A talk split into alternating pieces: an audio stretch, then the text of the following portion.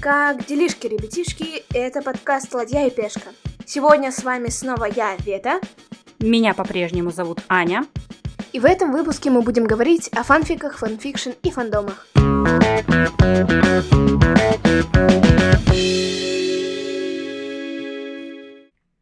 Нравится читать фэнтези, фантастику, разные детективные истории, и когда любимая история заканчивается, сложно расстаться с полюбившимися персонажами – Поэтому я нахожу разные способы продлить удовольствие. Перечитываю и переслушиваю книги, и в последнее время мне нравятся фанфики и ролевые игры по мотивам любимых вселенных. Многие подростки делают примерно так же. Представляют себя в роли каких-то персонажей, играют в ролевые игры. В то время как многим взрослым это может быть непонятно. Не то чтобы непонятно.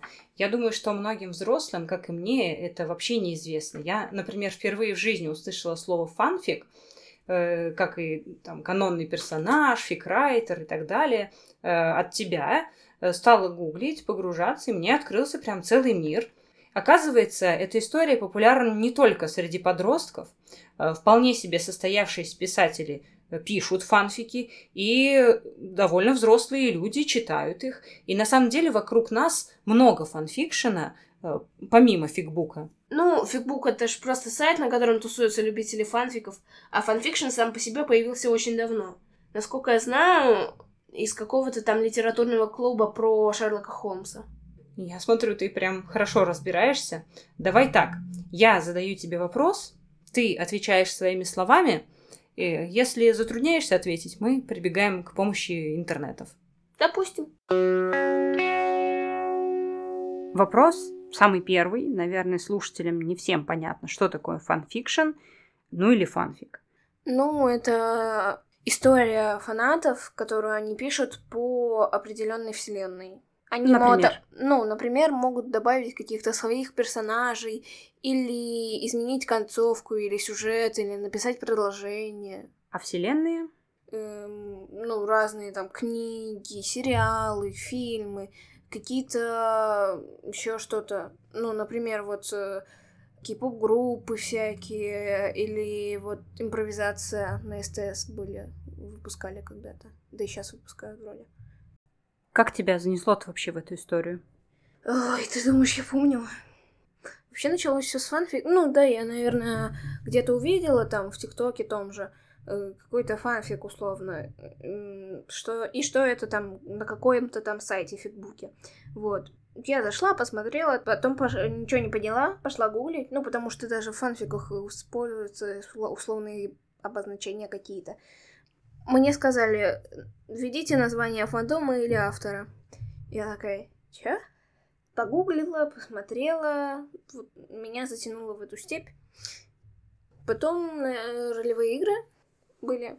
Ну, как были, они до сих пор есть. Ну, давай к ролевым играм вернемся чуть позже, а сейчас дадим формальное определение термину фанфикшн и перейдем к следующему вопросу. Фанфикшн или фанфик – это жаргонизм, обозначающий любительское сочинение по мотивам популярных оригинальных литературных произведений, произведений киноискусства, кинофильмов, телесериалов, аниме, комиксов, в том числе манги, а также компьютерных игр – Авторами подобных сочинений, а, фикрайтерами, как правило, становятся поклонники оригинальных произведений. Обычно фанфики создаются на некоммерческой основе для чтения другими поклонниками. Я так понимаю, что ты погружена в, во вселенной Гарри Поттера. Какие еще есть вселенные? Э, Часодей, ну, это серия книг Натальи Щербы. Вот. Я их несколько раз переслушивала. Очень классная серия книг. Советую почитать тем, кто любит про волшебство. Тем, кому зашел Гарри Поттер, скорее всего, тоже зайдет. Ну, 13 карт есть вселенная. Ну, на самом деле, я вот тоже зашла на вот этот сайт Фигбук. Там столько вселенных. Действительно, меня тоже спросили, э, выберите там, как он, фандом. фандом. Э, Давай, кстати, прокомментируем, что такое фандом своими словами. Фандом? Ну, это группа людей, поддерживающая определенную вселенную, ну, которая, которым фанаты вселенной, короче. Ну вот, по мнению твоей любимой Википедии, э, фандом или фэндом э, – это субкультура, состоящая из поклонников чего-либо. Э, как правило, так называют поклонников определенного произведения культуры, вымышленной вселенной, художественного стиля или хобби. Представители фэндома нередко объединяются в фан-клубы, создают фан-арт, фанфики, филк, косплей и прочее творчество по мотивам предмета своего интереса. Кстати, про косплей все эти косплееры, они ведь тоже касаются ролевых игр, просто э, в немного другой степи, потому что я состою в ролевых играх онлайн, в телефоне, как бы, чаты. А есть косплееры, которые одеваются в костюмы своих персонажей и ведут себя как персонажи, ну и выглядят, соответственно, обычно как персонажи. Либо, если это какие-то персонажи, которые не особо похожи на людей, то э, это называется хуманизациями. А, ну, наверное, типа... от слова human, да? Да. Хуманизация. Давай немножко поподробнее про ролевые игры, в которые ты играешь. Насколько я понимаю, ты находишь их ВКонтактике. Они обычно меня сами находят. Ну, в последнее время там бывают затишья, ну и я как-то периодически хожу, ищу какие-нибудь ролевые игры, вступаю в них, там прохожу распределение, и мне уже пишут там дальше. Добавляют беседы всякие и так далее. А, я вот вспомнила, как у меня в детстве, например, это происходило. У меня, естественно, никакого ВКонтакте в, в моем детстве не было.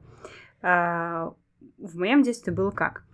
Каким-то образом находилась группа фанатов э, какого-нибудь фильма. Ну, в моем случае, например, это было, ну, например, секретный материал. Слышал про такой сериал? Не. Зачарованный, например. Ну, зачарованный слышала. Угу.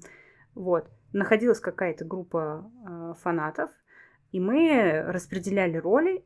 Вот, и на протяжении там всего, например, учебного года мы э, играли вот в то, что как будто бы мы герои вот этого сериала.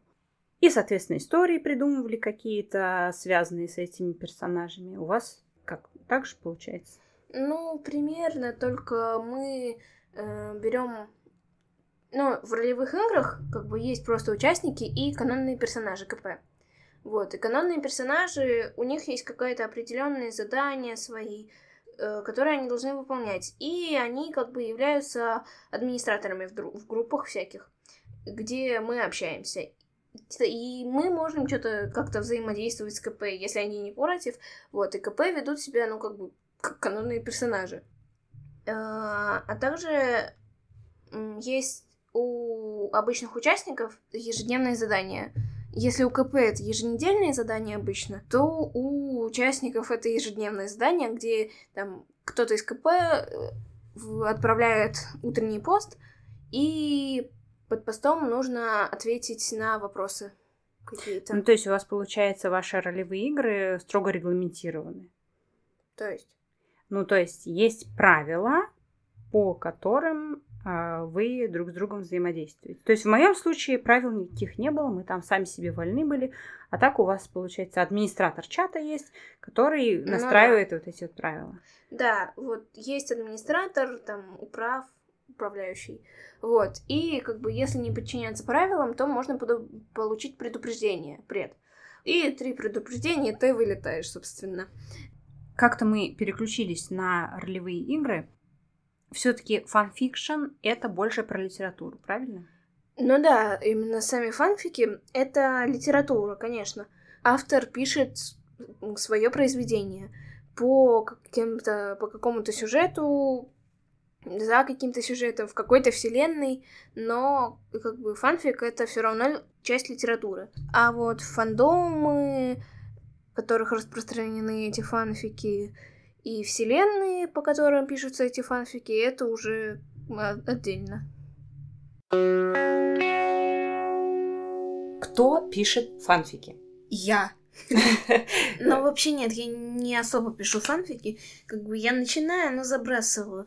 У меня была история, мне доверили писать определенную сцену в фанфике, э, потому что, ну, мои подруги решили, что они не смогут, я смогу. Я не знаю, почему это произошло, возможно, там нужно было именно грамотно написать, а остальное все равно как. Ну, там... Общем... Ну, то есть фикрайтером может стать вообще любой человек? Ну, да, получается, да. Подросток, ребенок, кто угодно. Ну, обычно дети не пишут фанфики, там нужно какое-то грамотное знание языка, там вот это вот все. Но я видела некоторые фанфики, которые написаны были не очень грамотным языком, но я их читаю чисто потому, что сюжет интересный. Ну, я обратила внимание, что, например, на фигбуке не, не особо люди обращают внимание на грамотность. Ну, как бы некоторые не, не умеют, забывают, кому-то просто сложно писать так грамотно. Э, где-то Т9 исправляет. Вот. Но я обычно не читаю такие фанфики, потому что это прям режет глаз. Или вот, например, я видела недавно фанфик, он короткий, и там как бы не очень грамотно написано, но это не столь заметно. Но там, что прям меня очень выбесило, что я прям бросила, не дочитав, это, ну, разговорные всякие такие слова, которые сейчас популярны, а в перемешку с какими-то старинными выражениями. И это прям, прям абсолютно несочетаемые вещи.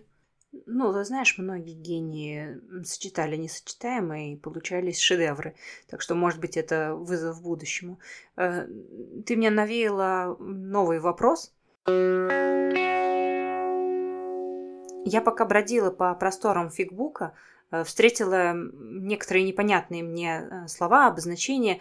Я так понимаю, что это какие-то уже устоявшиеся обозначения среди любителей фанфикшена. Давай вот про сленг немножко поговорим. Что такое ТИ, например? ТИ — это твое имя, но как бы когда в виде персонажа представляется зритель или читатель. Типа, например, идут реплики между читателем, как бы, и персонажем, но при этом характер читателя придумывает автор. И если это, например, какой-нибудь выходящий фанфик по частям, или если это на каких-то платформах, типа Ютуба или ТикТока, то читатели этого фанфика могут в комментариях уточнить, что вот им что-то не нравится в этой героине, обычно героине, ты и, и автор это исправит как-нибудь. Угу. Ну, то есть тут прям э, плотное взаимодействие читателя и автора, да? Получается. Ну, ну да. если в обычной литературе книга написана, опубликована, и ну, ты смотришь только на фидбэк и ничего не можешь с этим сделать, то тут отклик прям моментальный. Ну, обычно да. Правда ли, что фанфикшеном в основном увлекаются девочки? Ну, по моему опыту в общении, это действительно так, потому что из моих знакомых парней максимум 2-3 человека этим увлекаются.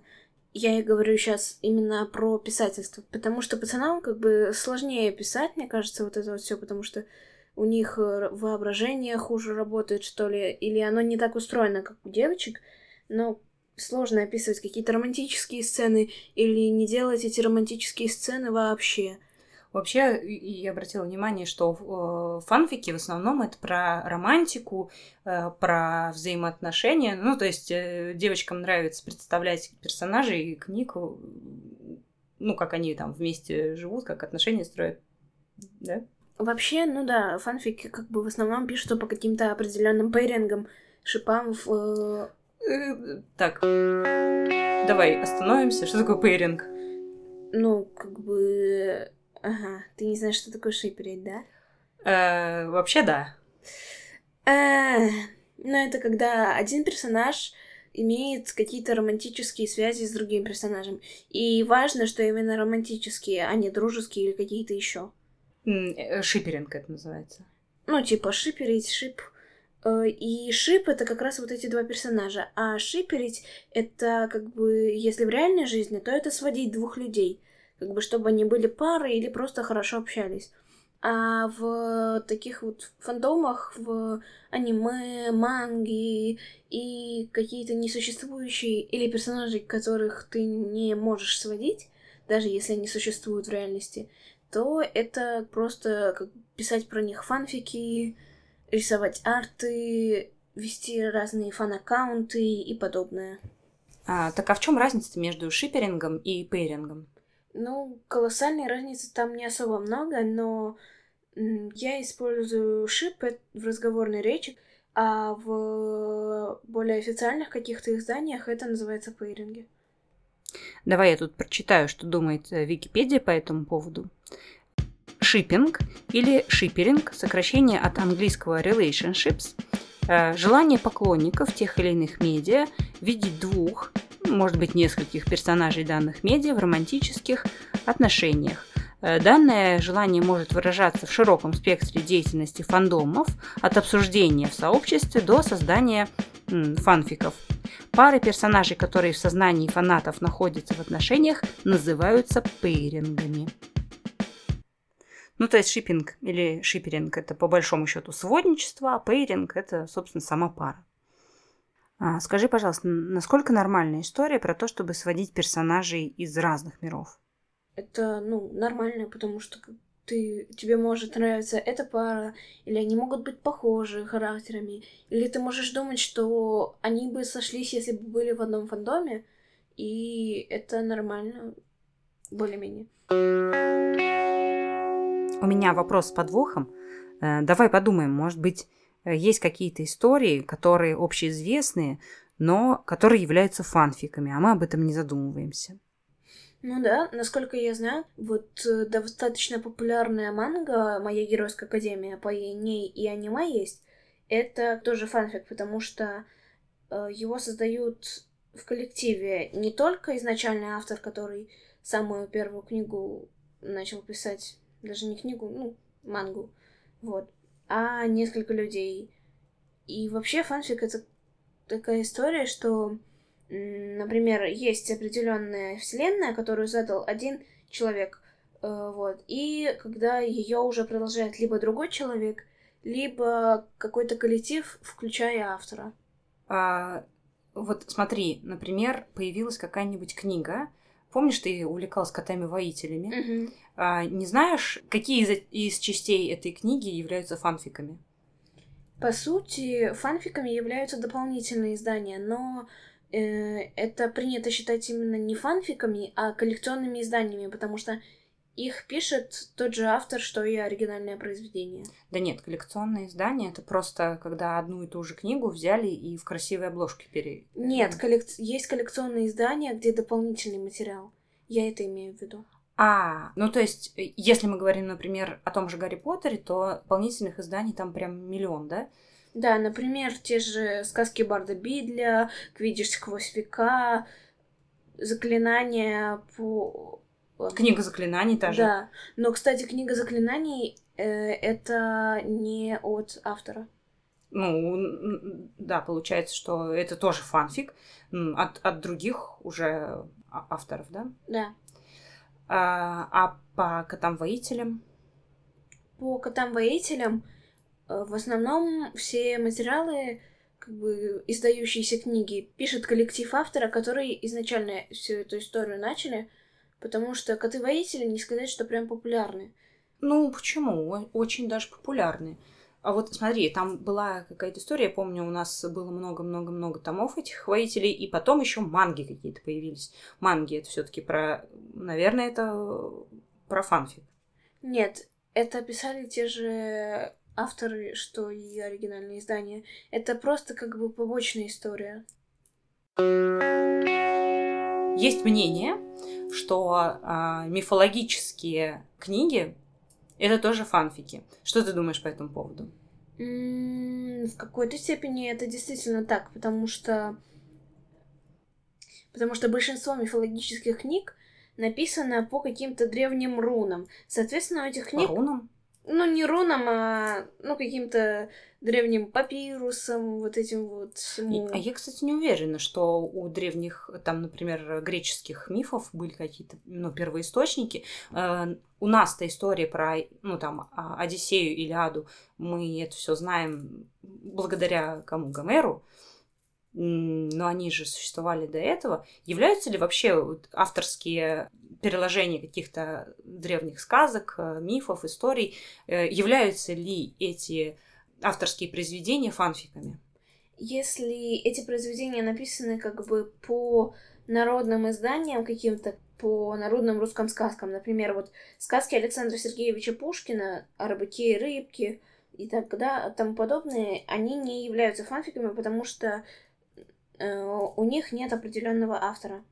А, а как же вот истории и жизнь. Ну, есть э, такое, такое популярное направление в фанфикшене, что э, ты пишешь фанфик не по литературному какому-то первоисточнику, а, например, ты упоминала те же самые кей-поп группы, э, про них уже нет никаких историй. Вот они в реальной жизни существовали, э, а по их э, творчеству, по их, ну, будем говорить, вселенной, э, люди уже начали какие-то истории создавать. Это же является фанфикшеном. Чем э, это отличается от авторских произведений по мотивам э, русских народных сказок, например, или древних мифов? Честно говоря, я так глубоко не копала. Ну, я вот нашла интересную статью в интернете, и я прямо сейчас оттуда зачитаю. Если рассматривать сами мифы как канон, то дошедшие до нас литературные источники на их основе по своей сути являются тем, что сегодня называют фанфиками. Э, также можно рассмотреть Библию, события из жизни Христа, описанные четырьмя «фанатами» в кавычках – Матфеем, Марком, Лукой и Иоанном. Каждый из апостолов представил свою версию чудес, Нагорной проповеди и распятия, а книга Иоанна и вовсе отличается по стилю и языку. Получается, что Библия, как и фанфикшн, это альтернативные истории, написанные по мотивам биографии реального человека Иисуса Христа немножко кощунственная история получилась, но э, действительно, если рассматривать Библию с точки зрения фанфикшн, э, то у нее получается самый большой фандом. Ну, получается, да. Кстати, немножко левый факт, что Библия это, получается, а как сказать, книга, которую чаще всего крадут? Не знаю, как сказать. Самые украдываемые. Самая, самая популярная по кражам. Ну, давай так. Вот. Э, Библия — это самая популярная по кражам книга. Несмотря на то, что как раз в Библии дается 10 заповедей, третий из которых «не укради». Да, интересный факт. Я не знала. Ну, вот такой вот у нас получился выпуск. Мы поговорили про фанфикшн, выяснили, что это такое, пробежались по ролевым играм. Э, И закончили на Библии. Класс. Ну что, давай заканчивать. Да. Что ж, это был второй выпуск подкаста «Ладья и пешка». Спасибо, что дослушали его до конца. До встречи в следующем выпуске. Всем пока! thank you